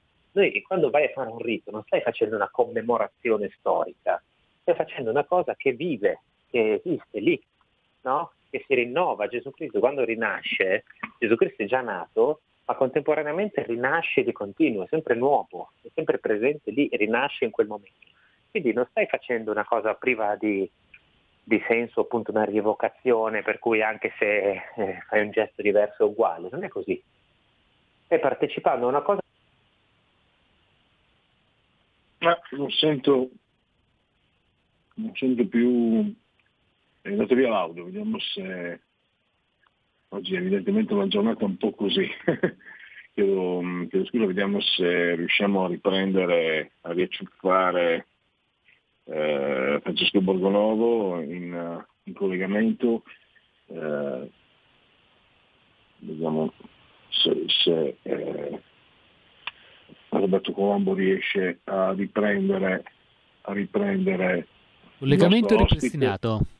Eccoci. Ecco, ci Francesco, se, se, se è andato via qualche secondo, stavi appunto eh, definendo il significato della ritualità e anche della postura del corpo e delle parole. e la- Dicevo che è parole. fondamentale eh, il corpo, fondamentale il gesto, perché non si sta facendo una rievocazione storica, cioè non è che stiamo ricostruendo la battaglia medievale, allora anche se cambiamo il gesto è uguale, no? Stiamo facendo una cosa che è eh, viva in quel momento, cioè Gesù Cristo, benché sia nato duemila anni fa, il giorno di Natale rinasce tutte le volte, è lì, c'è, no? Per i cristiani. Quindi ha senso rifare quelle cose nel- nell'esatto modo in cui eh, prescrive la liturgia. Cioè Papa Ratzinger, che no, più grande teologo eh, della contemporaneità, ha dedicato alla liturgia, cioè proprio allo specifico della messa, eh, la parte principale della sua produzione di saggi. Quindi significa che questa cosa è fondamentale e non è che può arrivare l'ultimo dei boccia a dire ma sì, ma tanto Gesù Cristo, che se ne frega. No? Cioè, io lo trovo veramente sconcertante ed è sconcertante che nessuno, quasi nessuno nella Chiesa dica niente. Eh, purtroppo, purtroppo abbiamo, abbiamo esattamente quello che abbiamo visto. Allora, intanto ringrazio Francesco Borgonovo che avete potuto sentire anche questa mattina alle 9.30, quindi doppio vice direttore della verità, vi ricordo sempre il canale è aperto fisso ormai sulla- anche sulla profilo Facebook e sulla homepage della verità di RPL, quindi eh, assolutamente sempre più stretta questa collaborazione. Ringrazio ancora il vice direttore della verità Francesco Borgonovo e a risentirci a presto. A domani! Esatto, grazie, grazie a tutti, a domani. La verità è che sono cattivo. Ma questo cambierà. Io cambierò. È l'ultima volta che faccio cose come questa. Metto la testa a posto, vado avanti, rigo dritto, scelgo la vita. Già adesso non vedo l'ora. Diventerò esattamente come voi. Il lavoro, la famiglia, il maxi televisore del cazzo, la lavatrice, la macchina, il CD e l'apriscatole elettrico. Buona salute, colesterolo basso, polizza vita, mutuo, prima casa, moda casual, valigie, salotto di tre pezzi, fai da te, telequiz, schifezze nella pancia, figli, a spasso nel parco, orario d'ufficio, bravo a golf, l'auto lavata, tanti maglioni, Natale in famiglia, pensione privata, esenzione fiscale, tirando avanti, lontano dai guai, in attesa del giorno in cui morirai. Genetriaci, ricorrenze, commemorazioni del decimo primo, undecimo giorno di primario, mese del cal- calendario repubblicano. Eh, per i gregoriani è il 335 giorno dell'anno, ne mancano 31 alla fine. Brr. Per tutti è lunedì, lunes eh, 30 di novembre. Nel 1979 i Pink Floyd pubblicarono The Wall, doppio indimenticato. Aspetta, non mi ricordo più se erano doppio addirittura quattro gli LP. E comunque stiamo parlando di un capolavoro assoluto e non solo della musica rock, dell'arte, se posso dirlo. Yeah, mi permetto, mi prendo la presunzione di dirlo. Ma non ho conosciuto nessuno a cui non piace The Wall comunque. Eh, magari persone a cui non piacciono i Pink Floyd, ma The Wall piace. Allora, una modesta proposta, Jonathan Sweet, Sweet, scrittore dei viaggi di Gulliver, la modesta proposta era quella, visto che ci sono tanti bambini poveri, potremmo mangiarli, disse. Era una, era, era una provocazione. Il uh, piccolo compendio dell'universo, così definiva il Friuli il maestro Ippolito Nievo, padovano, poi abbiamo, eh, questa è una frase che ho trovato, è un grande aforista, scrittore, quindi oggi cadiamo molto bene, è più facile starne fuori che uscirne, bellissima, Mark Twain, Virginia Jones, in arte Virginia Maio, attrice di western, era di origine toscana, io credevo che il cognome fosse irlandese, Richard Crenna, vi ricordate Rambo, lui era il, il colonnello che lo recuperava. Poi Enzo Tortora, genovese di famiglia napoletana, eh, io l'ho sempre trovato odioso, però sicuramente le sue vicissitudini eh, giudiziarie testimoniano come in Italia nei tribunali da tanto tempo le cose non funzionino come si dovrebbe. Poi, eh, oggi, oggi, visto che lui era, di, era un democristiano, quindi di centro-sinistra, se, eh, se, si, se si, qualcuno scrivesse come all'epoca, facesse la battuta, unite i porri e poi vedrete disegnata la DC, vi accuserebbero di body shaming. Quella volta si poteva fare, lo faceva anche Cuore, mi ricordo. Mino Martinazzoli, poi un grandissimo regista cinematografico, Ridley Scott, bellissimo sui duellanti, eh, poi Alien, Blade Runner, Thelman Lewis, il gladiatore, e pensate che è anche produttore della serie Good Wife, quattro nomination per Oscar. Pensa un po'. Livio Forma, tutto il calcio minuto per minuto. Terence Malick, regista cinematografico, sottile linea rossa. Direi che eh, siamo, siamo, nel cinema di altissimo livello, La sottile linea rossa. Io non ho avuto il coraggio di guardarlo la seconda volta, talmente straordinario quel film.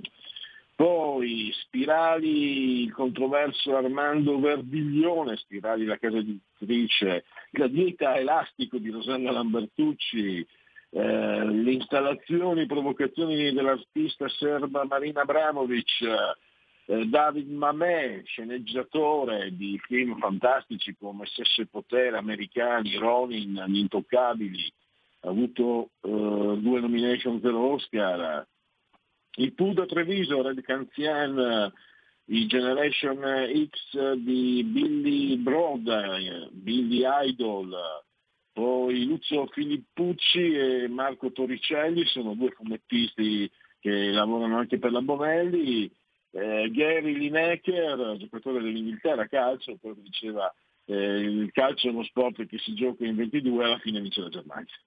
Poi quanto ci costa? 11 milioni l'anno, e quindi tanti auguri a lui, tanta fortuna, tanta salute, tanti soldi no perché tanto ce l'è già. Fabio Fazio, poi l'humor americano di Ben Stiller, il ciclista, lo scalatore, aveva sempre la maglia qua, mi sembra, eh, quella del Tour de France, Laurent Jalabert, e poi l'attore canadese Diego ha un cognome messicano, ha un nome messicano, spagnolo, ispanico e cognome eh, tedesco-russo, Klatenov. Lo potete vedere in blacklist. Basta, stop, abbiamo esaurito tutto lo spazio a disposizione, grazie a Roberto Colombo, sia sulla di comando tecnica. Arriva il grandissimo Marciano Pinti eh, con il suo potente eh, Rebelot, ci saranno anche Armando Siri e Alessandro Marelli con lui eh, grazie a tutti per aver scelto RPL Radio, la vostra voce. Buon proseguimento. Avete ascoltato il punto politico.